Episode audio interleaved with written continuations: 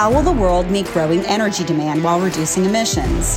What technology, human capital, policy, and education is needed to making the energy transition a reality? What are the myths and hard truths about all forms of energy, our environment, and our economy? The Voices of Energy sets out to explore these questions with the people at the heart of making these changes a reality. We'll go from conversation to application by focusing on actionable strategies that will drive the world and our industry into a new era. I'm Katie Maynard, founder and CEO of Ally Energy, and this is the Voices of Energy.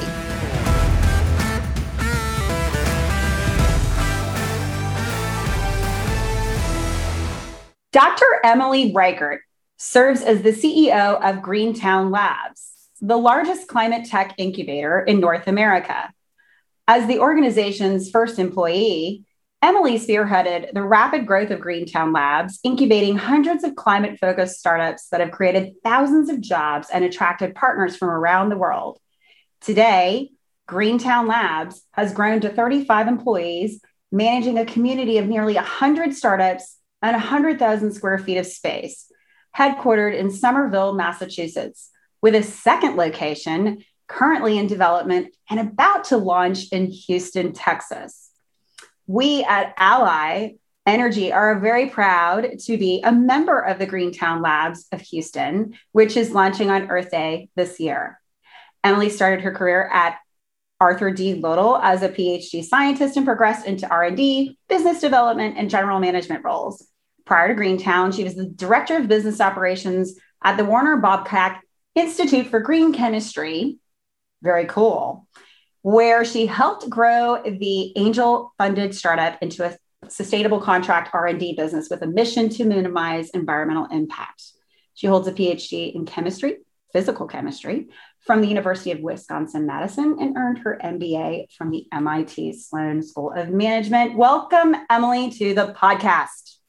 Thanks so much, Katie. So glad to be here really excited about having this conversation just before Earth Day on the heels of this amazing launch in the energy capital of the world. Just today was downtown and things were a buzz. We were all talking about the innovation district that's being built. And so I'm so glad that we get a chance to connect here with you. So before we get into the thick of it, we always like to do a rapid fire round. So we're going to start with our rapid fire round. Are you ready?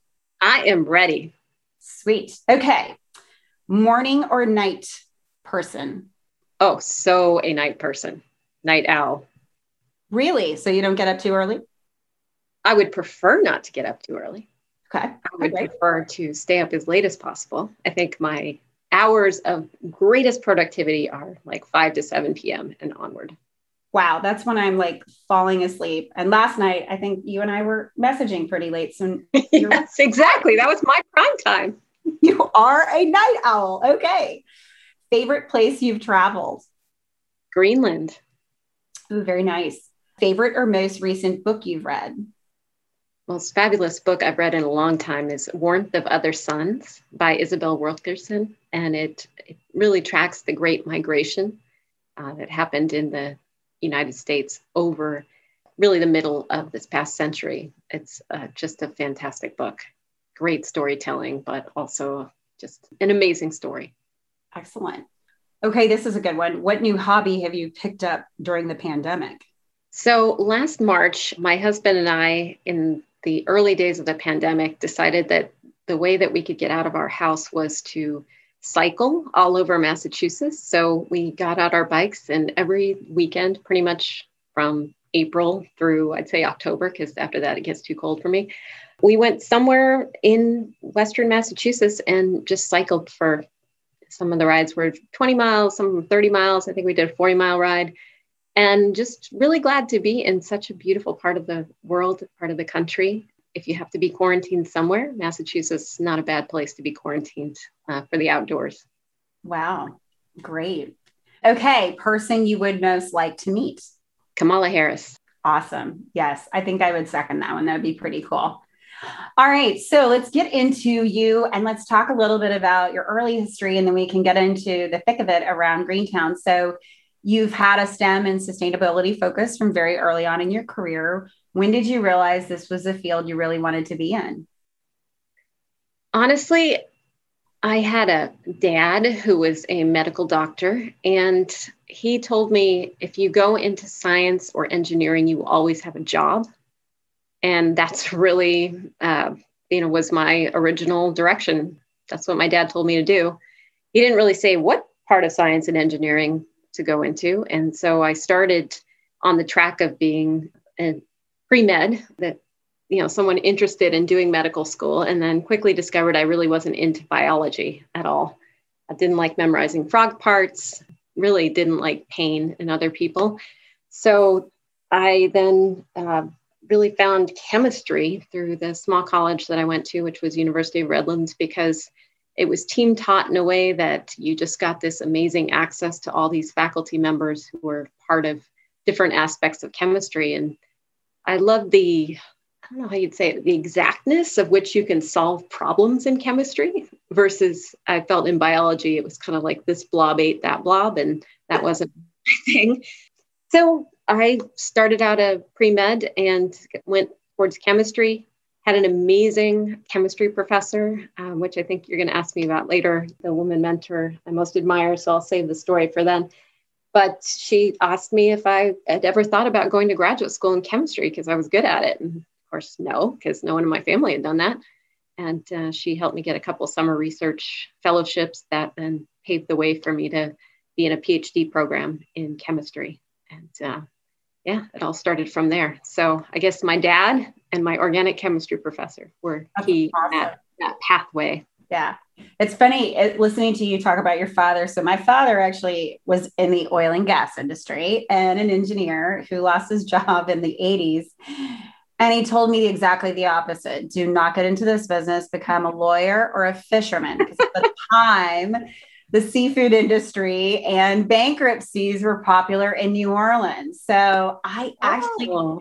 Didn't get into science, technology, engineering, or math. I got into journalism, and that somehow landed me here. So uh, anyway, no, that's very interesting. Fathers having, uh, you know, an active role in their daughters and, you know, being able to help them path. So my dad was uh, it, i think it's interesting a, a, father was telling a daughter that you know that, that yeah. i was the oldest kid and my dad was one of those people and he's he is still one of those people i should say He is alive and well in arizona thank goodness my dad was one of these people that didn't say much but when he did say something you really listened and right. so i have these like these various points in my life when i can remember back to that's what my dad told me and right. one of those moments that kind of set my career on its track. Awesome. Well, so speaking of catalysts for things, um, what was the catalyst behind starting, you know, Greentown and that made you realize a company like this could be so successful? I mean, it's exciting to see Greentown come to Houston, but what was kind of the drive behind it? Well, I have to set the record a little bit straight, and I am actually not a founder of Greentown Labs. I came in about a year and a half into this organization that really was founded by a group of entrepreneurs that had graduated from local universities and needed to continue to work on their companies and build prototypes that were, you know, frankly required noise and dirt and a place to actually build stuff.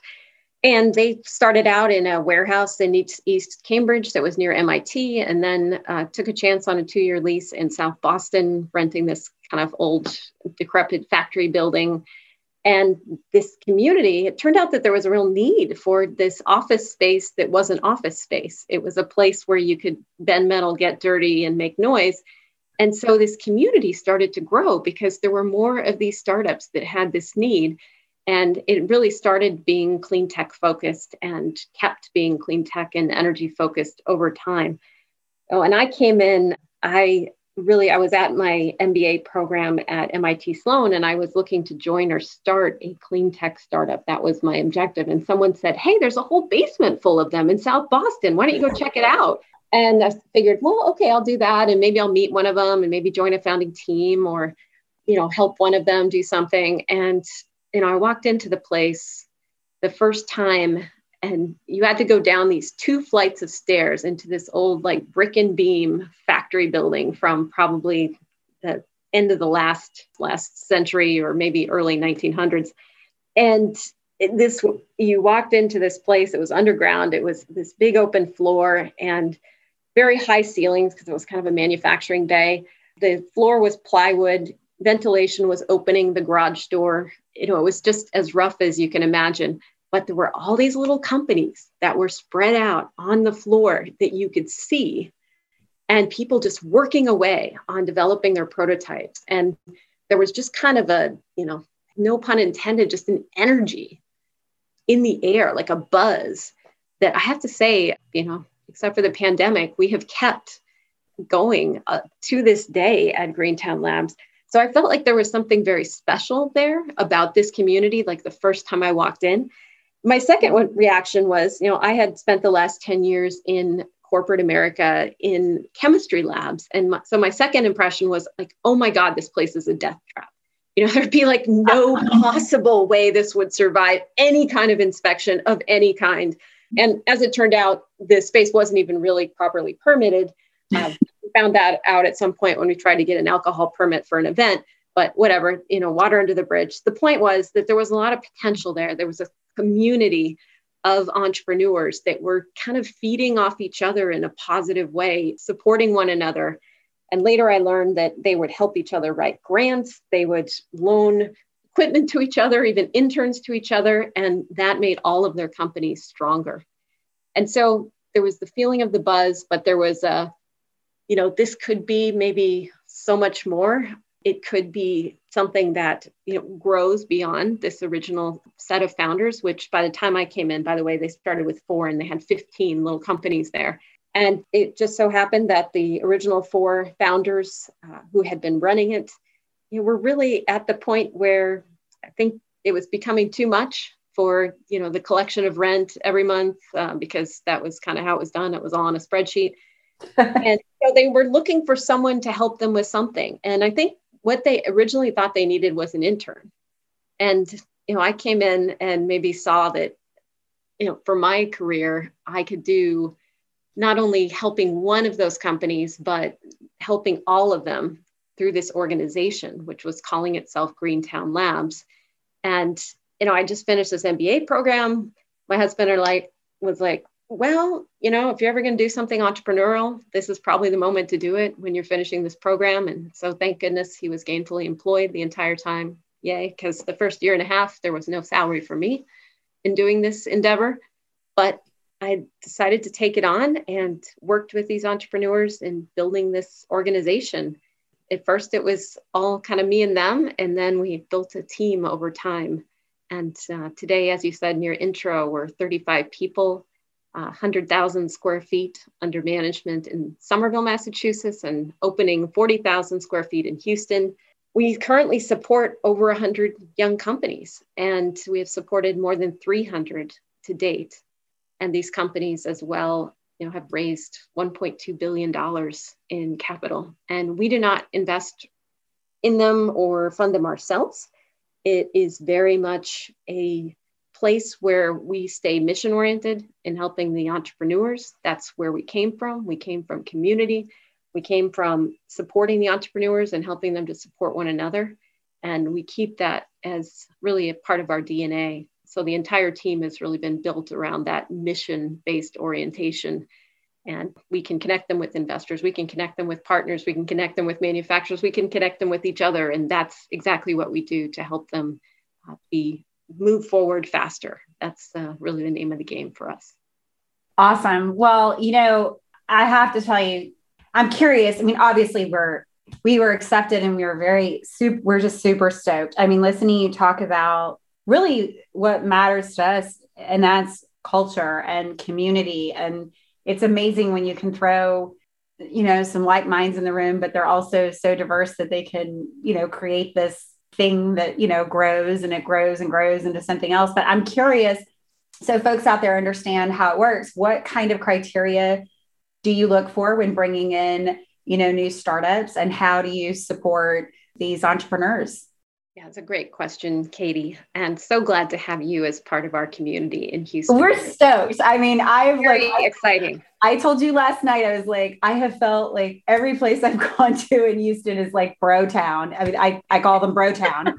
and I'm sure there'll be lots of bros, okay? Because I did walk the facility two weeks ago and it was interesting because it was, you know, it's this old parking or this old, uh, this old grocery store, right? But I mean, I, you have to go somewhere where you feel like you fit in with people, right? You got to feel like you're welcome. And the female founders program you have, anyway, I won't steal your thunder, but tell folks out there what do you look for when bringing um, a new startup you know in to the program and then how do you support them absolutely well, i think um, just to to say a little bit more about the context of the type of company that we support so really from our founding um, as i mentioned we have supported entrepreneurs and so we are very specifically creating a community of entrepreneurs that can support one another and that we can help uh, bring together in order to facilitate that. So I want to differentiate what we do at Greentown from, say, you know, where you might go to a co-working space like a WeWork. You know, it's not for us just about you rent space from us. It's very much you are joining a community of entrepreneurs who are like minded and doing hard things just like you are. And so we actually have a pretty rigorous application process. It really starts at some level with the industry fit. We are looking for companies that are in the climate tech space, and we define that pretty broadly um, in terms of both mitigation of greenhouse gases, but also in terms of resilience of people and of infrastructure. And so, Katie, we'd put you in that resilience category of how do we build the next generation of employees and people that can help us build and drive the energy transition forward. Um, so that that resilience is a very important part of how we think about climate tech. So the other pieces, you know, once you get through that filter, one is really community fit. Um, we're looking for people that can both say give and take from a community.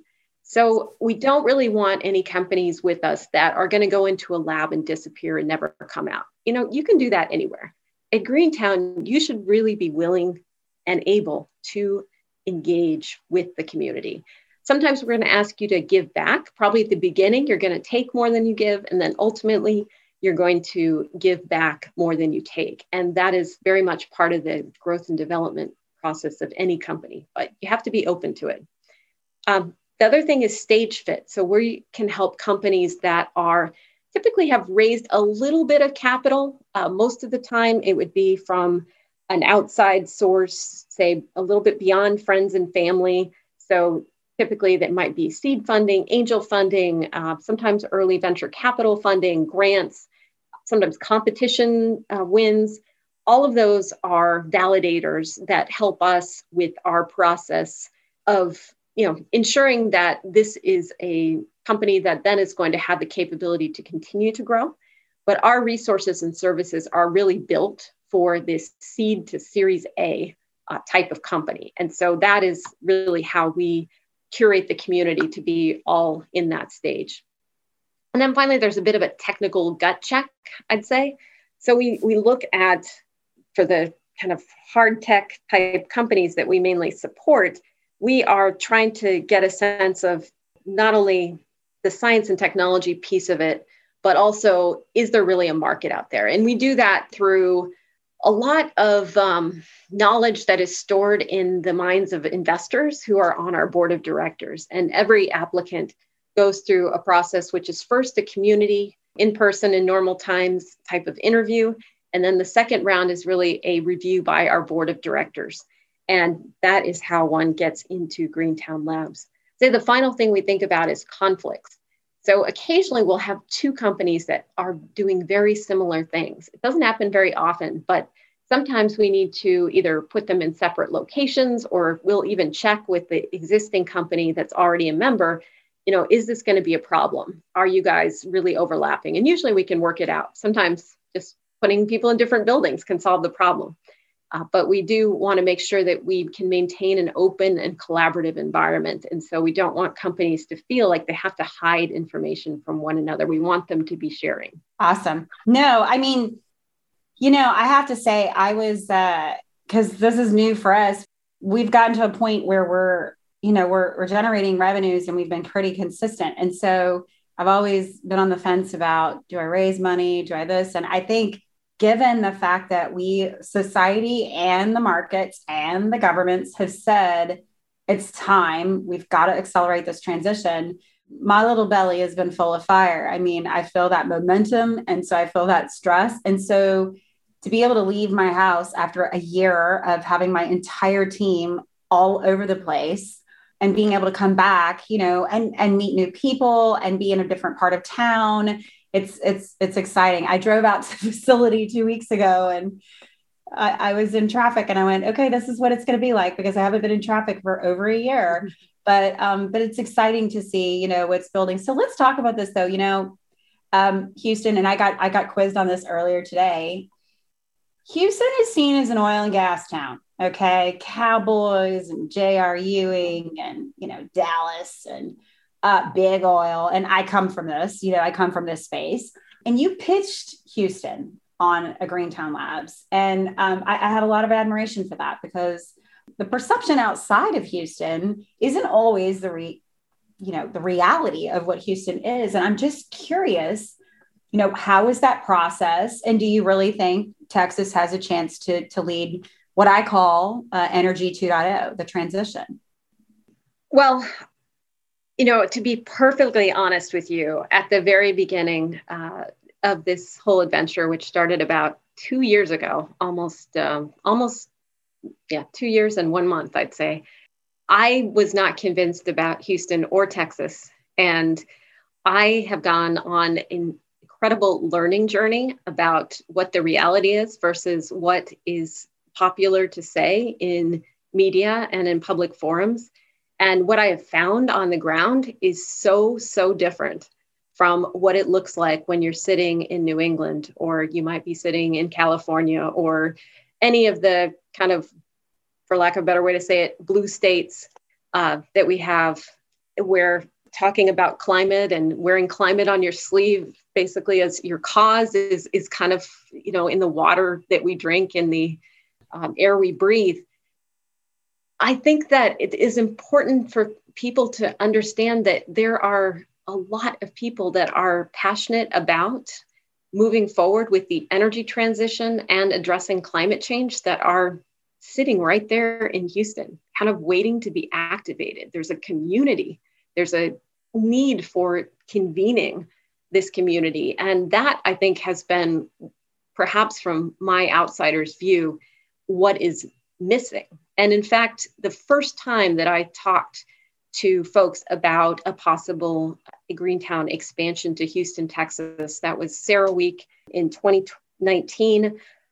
I was um, I took a bunch of meetings that a board member of mine set up who was based in Houston, and he was trying to convince me that we should have a Houston expansion because he was trying to be an entrepreneur there, and he was finding it very tough to connect with people because they were all separated all over the city and there was really no central gathering. And it's like, why can't we have a Greentown in Houston? And I'm like, Jason, are there any other entrepreneurs in Houston? Like, you know, help me understand this.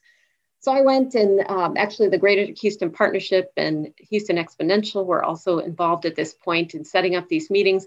I had a lot of corporate partners who we've worked with for years, like Chevron and Shell, wanted to meet and talk about this, and others that I hadn't met before that were more Houston specific and all of them were saying, "Oh, it would be great, or we need this." And you know, I was saying, "Okay, here's what we do. Does it match what you guys need?" And there was a lot of like, "Yes, yes, yes."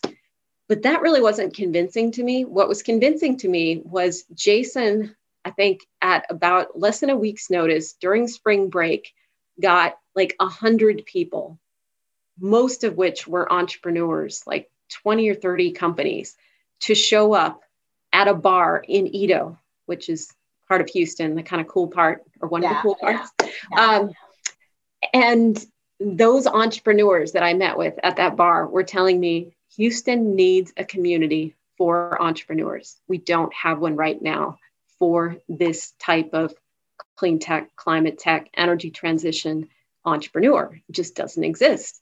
And that to me was like the catalyst. That was the moment. I was at that bar in EaDo and I'm like, okay, did, did Jason put you up to saying this? Because like this is almost like I just can't even believe people are talking to me about the need for a community. But you know, from that moment, I was like, okay, well, there are entrepreneurs here that need this. How are we going to do this? So then it was a process of um, the Greater Houston Partnership organizing a trip of business leaders to come and I'd say kick the tires on Greentown Boston, you know, come and, and check out our headquarters. Uh, my board got to meet with them. There was an interesting discussion about, you know, frankly, climate versus maybe more of a business purpose for doing this. But at the end of the day, uh, you know, I really had to, in those early days, I, I did kind of have to fight of a bit of a battle. And I'm still doing that to some extent, although it's getting easier and easier to tell people that we can't fight climate change from the coast. Like we've been trying to do that for years and years. And if you're not engaging the whole country, the US doesn't move forward on this issue. And if the US doesn't move forward on this issue, the world doesn't move forward on this issue. So, how can we just leave the center of the country out of this? And what better place of anywhere in the United States to be leading an energy transition than the place that is considered the energy capital of the world. It just makes so much sense on so many different levels. But it's a hard sell. It was a hard sell for my board, it was a sell for my team. But I just kept coming back to if the energy transition is going to be happening, it needs to happen in Houston. And I heard when I met people, I started coming to Houston you know on these trips to both do fundraising and meet the ecosystem i just met so many people that were passionate and engaged. You know they have passion for houston they have pride in the city. They understand that this energy transition is already happening they know that the city of houston's economy is not going to be based on oil and gas that much longer. Like it's a very open secret and they want to plan for that. And so i've just been uh, you know, bowled over not only by the welcome we've got, but also by the just very authentic interest in transitioning the city of Houston to what's next in energy, maintaining that crown of energy capital of the world, and moving to the future of energy versus the energy that we mostly use today. And I think that that I've been trying to translate to my New England context. And I think there's more openness to it than a year ago. And you know what part of what we're trying to do is build that bridge of smart people in Boston and smart people in Houston. These are two cities that are both have industrial you know footprints. They they were places where you build stuff, where you build big stuff that solves big problems and you do it for the impact reason. This is are two people that I think can understand each other. It's an engineering mentality that's shared. It's kind of a grittiness. And so, you know, as you start talking to people, even in Boston, about Houston, and you get through that, aren't there only oil and gas companies there? Then you start realizing just how many connections there actually are. You know, people have gone to Rice, or people that have, um, you know, lived in Houston for some time because they either grew up there or they had a job there or there was some reason. There's so many connections that I uncovered once I started really talking to people about it.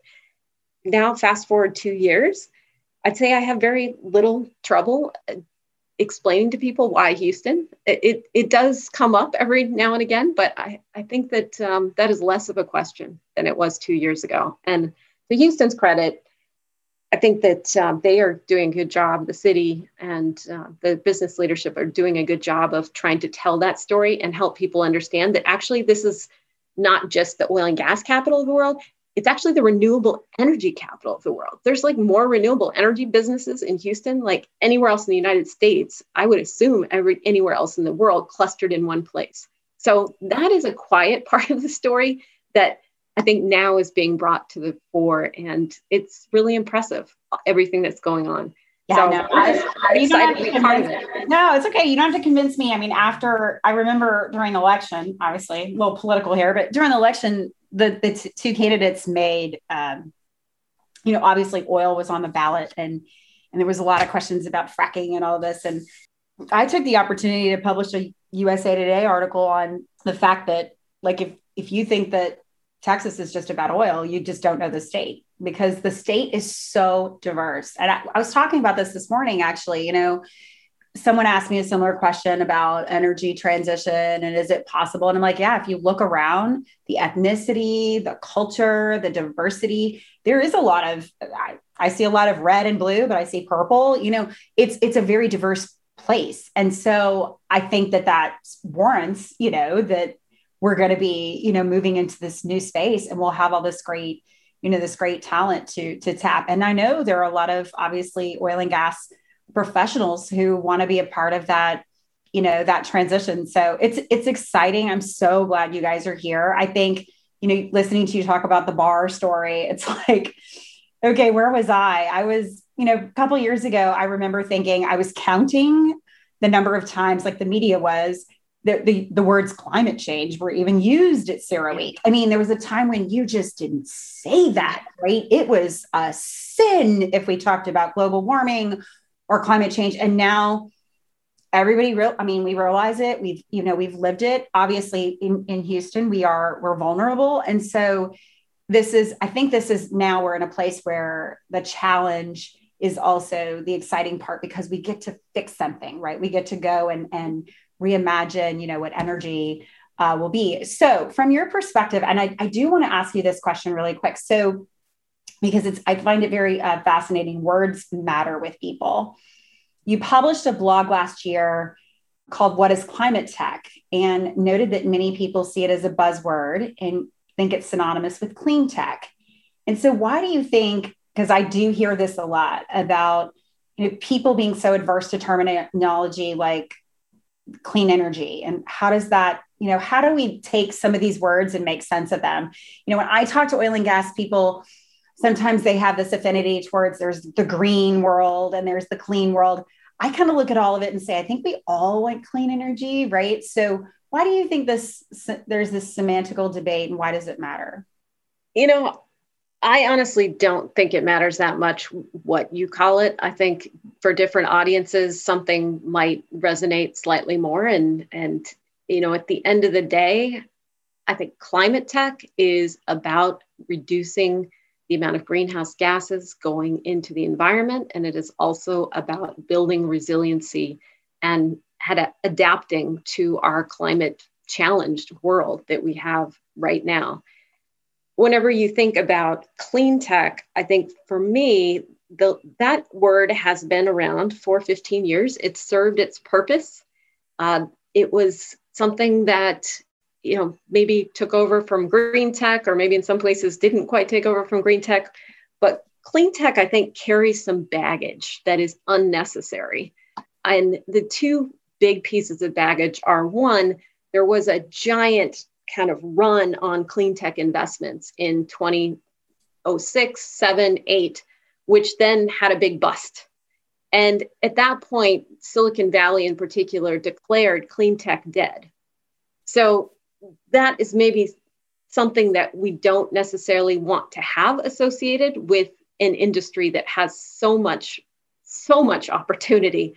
And you know we have as people that have been working in it so much pride in what's possible and how it can impact and change people's lives for the better so there's that baggage then the other thing is i think clean is a bit of a value judgment you know when when you're saying clean tech then are you saying that things that are not clean tech are dirty tech? you know, and, and I'm saying that from the perspective of someone who is using clean tech for years and years and years. But when you think about like what is the problem that we have before us? Right. It's addressing climate change. Climate tech is a simpler way and a more focused way to say that. It has no value judgment associated with it. And right. so I think for the next decade, where are the problem before us is climate change we should call it what it is. It's technology that is going to address climate change. It's climate solutions technology, it's climate tech. So that's how I think about it. Awesome. Okay. So, from your perspective, where might we see rapid change in the next decade of decarbonization technology? Well, goodness, I know in the the, sh- the notes that you sent ahead, you had offshore wind, hydrogen, and EVs, and I just want to go check, check, check all of the above. Um, I would probably add energy storage there as another just big technical challenge and need. Um, we're going to need utility scale energy storage, and you know we have companies working on that that are scaling right now. So that's a really good example of you know a way that Greentown Labs helps to launch companies that have that long pathway to development that are building physical things you know it is not an easy thing overnight to develop batteries that are as big as a semi truck trailer right. know, that is that is not an overnight challenge. So there's that you know hydrogen you know people just can't get enough of it right now. It's an exciting field to be in but we got a lot to figure out. Uh, you know that's just the regulation piece alone on a city state local you know every level it needs to be sorted out. But i think that from a houston perspective that one is an amazing opportunity. And it really could be it is kind of already the hydrogen capital of the united states in terms of just pure number of cubic feet uh, of hydrogen that uh, pass through houston in a variety of different forms so that's already there the question is how do we build it up as an energy storage resource and all the other applications we can do with hydrogen Houston's also doing a lot in EVs, offshore wind. I think that that is, um, you know, it's interesting. I know that the wind turbine towers and or blades are actually coming from being shipped from Louisiana up to New England, where they are being installed in the waters offshore of Massachusetts. So it's interesting to see like how these two markets maybe converge around again people who build big things and can think big and can understand infrastructure and how to put it in the water i think that offshore wind market is is you know as we've seen with the biden administration that's going to go that it's a huge part of the overall solution for the electricity sector. And so we need to double down on that. And it's it's just huge from an economic perspective. When you think of not just the installation but all of the businesses that need to be involved to get to that point to build the different components it's it's a whole supply chain that needs to be built in all of these different locations where we're going to have offshore wind. And so i think that one is is definitely an area that i would continue to watch and, and be excited about awesome awesome okay last couple questions as we wrap up so what is your why in life in life I guess I could summarize it certainly, you know, across the board. I think we only have a, a few years on this earth. And so we should try to have an impact with that, those years that we have. I mean, I've been very blessed with a family, with a lot of education, with a lot of good experience. And so I feel like I have a lot to bring to the table. And so I need to deploy that energy and experience in a way that is impactful to people beyond me. And right now, that feels like how do I impact climate change and people who will be, are being impacted by climate change? I think that, you know, it, for me, it's it's all about impact, full stop. Yeah. And earlier you talked about this female role model model. So obviously you've had a, a, female role model or mentor in your career that's helped you to get to where you are today. Do you want to speak any more about that? Sure. So uh, this is my chemistry professor, organic chemistry professor. Short lady, uh, hair very short, dyed white, smoked little Capri cigarettes, swore in class like "f this," you know, all the all the four letter words would come out um, while she was at the chalkboard. Every student loved her. She was the person that just finally said to me, like, "Oh, you're kind of good at this chemistry thing." And I used to sit in her office and like do extra homework problems because I was that kind of student. And you know, we just developed a, a great relationship, and I just admired her authenticity and her willingness to. She was also, you know, just a a fantastic role model, had been through some tragedy in her life. And I was just inspired by her. So she kind of took me under her wing. I did a summer of research with her, and then she got me into a summer research program at Argonne National Laboratory, which was very prestigious. Uh, that's in Illinois, just outside of Chicago. And that really set my trajectory towards a PhD in chemistry, which, if I hadn't had that helping hand and that person to look up to and know, that authentic role model, I don't think I, I would have ever thought of even doing that. So it's uh, it's very important to have those folks along your path in your life. Awesome. And then last, I always like to ask this: What advice do you have for this next generation wanting to get into climate tech or sustainability in terms of what you think uh, these careers will look like in the future, and any advice you have for women now who are looking to get into these career fields? I think there are going to be so many opportunities to be engaged in the climate fight in the next 10 years. You will almost have to try not to be because this is not just a technical problem. It is, as you've demonstrated, Katie, it's a people problem. It's a government problem. It's a finance problem. It's a business problem. And so there are opportunities in all of those different disciplines and fields to engage in addressing climate change. So I'd say that you can bring almost any background to this work. I mean, I would be looking for organizations that put front and center, these are our science based climate goals, uh, that put front and center, we're thinking about our workforce in ways that allows us to be diverse, inclusive, and we think about equity.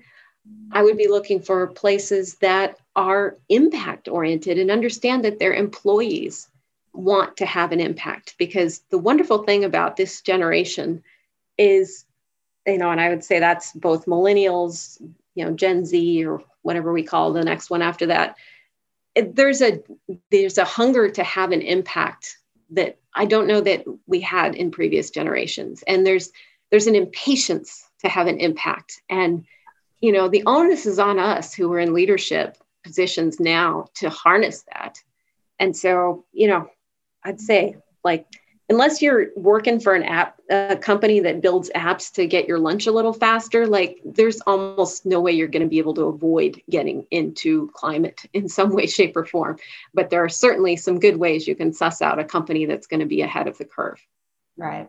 It's been amazing to have you on our podcast and i can't wait for the day when we can because we've only we've only had these conversations virtually. Uh, I can't wait for you to come to Houston and you know be a part of the community and we can um, we can we, we don't have to fist bump or whatever it is those elbow bumps right anymore. We'll have uh, we'll be gone with you know the done with the pandemic. I think the tailwind is right in front of us. Growth is is here. And i can't agree with you more about the fact that there's so much opportunity ahead of uh, ahead of us. And ahead of us for women and female founders and ahead of us from a you know from a perspective you know in houston so thank you for making the pitch to houston thank you for having the courage to to find you know the way to make this happen and we can't wait to to have you in houston in person so I can't wait either. It'll be a wonderful day when we can throw all those face masks out the window and never have to wear them again.